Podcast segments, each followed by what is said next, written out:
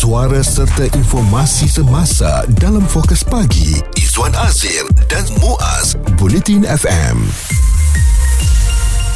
kelas kesihatan 101 ya mengabaikan dos ubat jejas rawatan uh, TB dan uh, semua sedia maklum bahawa tuberkulosis ini ataupun TB disebabkan oleh bakteria yang dipanggil Mycobacterium tuberculosis. Uh, dan bakterianya biasanya menyerang paru-paru tetapi bakteria TB ini dapat menyerang mana-mana bahagian badan seperti ginjal, tulang belakang dan otak. Jadi tidak semua orang yang dijangkiti bakteria TB ini menjadi sakit. Akibatnya terdapat dua keadaan yang berkaitan dengan TB ya, pendam dalam uh, jangkitan TB ataupun LTBI dan penyakit TB. Jadi sekiranya tidak dirawat dengan betul penyakit TB ini boleh membawa maut dan 5 hingga 10% kontak TB berisiko mendapat TB dalam tempoh 2 tahun. Pemeriksaan kontak membolehkan didiagnos dengan rawatan awal diberikan dan jika disahkan dijangkit TB rawatan akan diberikan selama 6 bulan. Jadi sebab tu kita kena ambil maklum mengenai uh, perkara ini.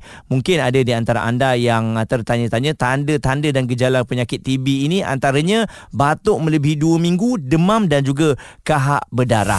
Isu terkini dan berita semasa hanya bersama Izwan Azir dan Muaz Bulletin FM. Hari ini hari TB sedunia. Jadi kepentingan kita untuk mengambil tahu bagaimana rawatan terhadap uh, penyakit TB ini dan bagaimana agaknya mungkin dari peringkat awal kita boleh mengelakkannya. Sebab itu kita bawakan kesihatan 101 dan kita bersama dengan Puan Siti Nur Hajaria Julahi yang merupakan pegawai farmasi Hospital Umum Sarawak bersama dengan kita. Jadi mungkin puan secara ringkasnya mungkin kita boleh kongsikan apa itu penyakit TB dan bagaimana situasi penyakit ini di negara kita. Penyakit TB ataupun tuberculosis atau batuk kering merupakan penyakit berjangkit yang disebabkan oleh bakteria Mycobacterium tuberculosis kita panggil. Hmm. Bakteria ini merebak melalui cara seperti titisan air di udara iaitu apabila pesakit TB batuk bersin atau bercakap. Okay. Baik bakteria ini ya, dia boleh menjangkiti pelbagai organ. Namun lebih kerap menyakiti paru-paru. Biasa dengar TB memang berkaitan dengan paru-paru. Oleh itu, dia terbagi kepada dua uh, iaitu pulmonary TB ataupun jangkitan TB pada paru-paru atau satu lagi kita panggil extra pulmonary TB. Itu jangkitan pada organ selain paru-paru.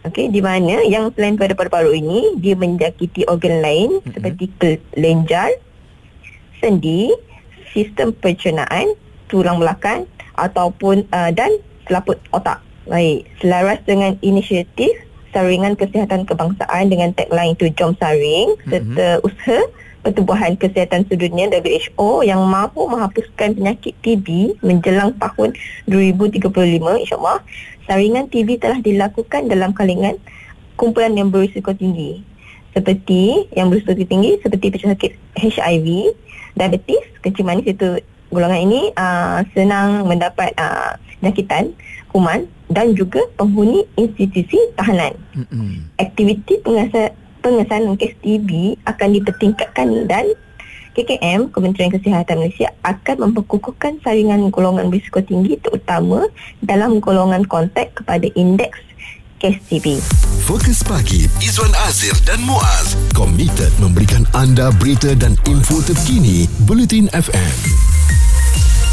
Untuk kesihatan 101 ini kita bawakan dari segi rawatan ya. Uh, pencegahan awal itu uh, sangat-sangat penting dan uh, difahamkan juga ada implikasi kalau kita tidak patuh pada rawatan TB ataupun mungkin pengambilan ubat yang tidak apa kena dengan badan kita ya. Dan oleh kerana itu kita bawakan kepada anda Puan Siti Nur Hajariah Julahi yang merupakan pegawai farmasi Hospital Umum Sarawak. Tadi puan dah kongsikan apa itu penyakit TB bagaimana situasinya. Dan dari segi tanda tanda gejala penyakit TB ini dan uh, jenis uh, pemeriksaannya puan mungkin boleh dikongsikan. Seperti yang Muaz dah sebutkan mula tadi batuk penyangan batuk udara selain daripada itu sakit dada apabila bernafas kurang selera makan dan kurang berat badan. Mm-hmm. Dan uh, ada pesakit mengalami demam terutama waktu malam dan berpeluh pada waktu malam.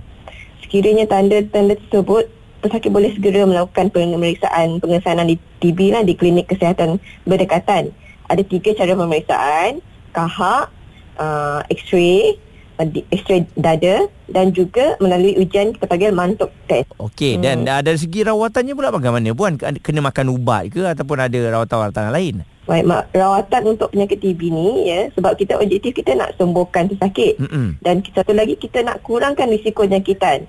Jadi kita ada rawatan dia agak agak lama sebab kita nak pastikan betul-betul terhapus uh, kuman TB. Okey, rawatan yang aktif kita kita rawat selama 6 bulan. Okey, terdiri pada 2 bulan intensif dan 4 bulan sambungan. Eh. Jadi ini sangat penting untuk pesakit tahu yang rawatan yang masa panjang ni.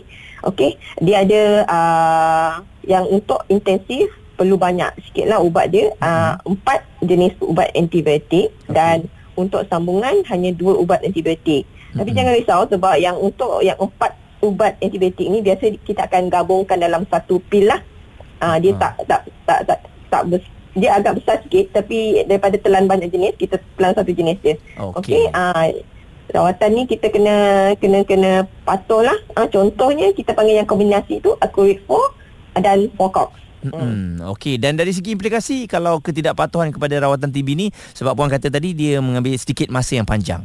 Ya, dia mengambil masa yang panjang sebab kita nak hapuskan betul-betul kuman TB ni. Hmm. Kalau tak patuh uh, atau berlaku, kita uh, ini akan meningkatkan risiko kerintangan kepada pelbagai ubat TB. Kita panggil multi drug multiple drug resistant tuberculosis.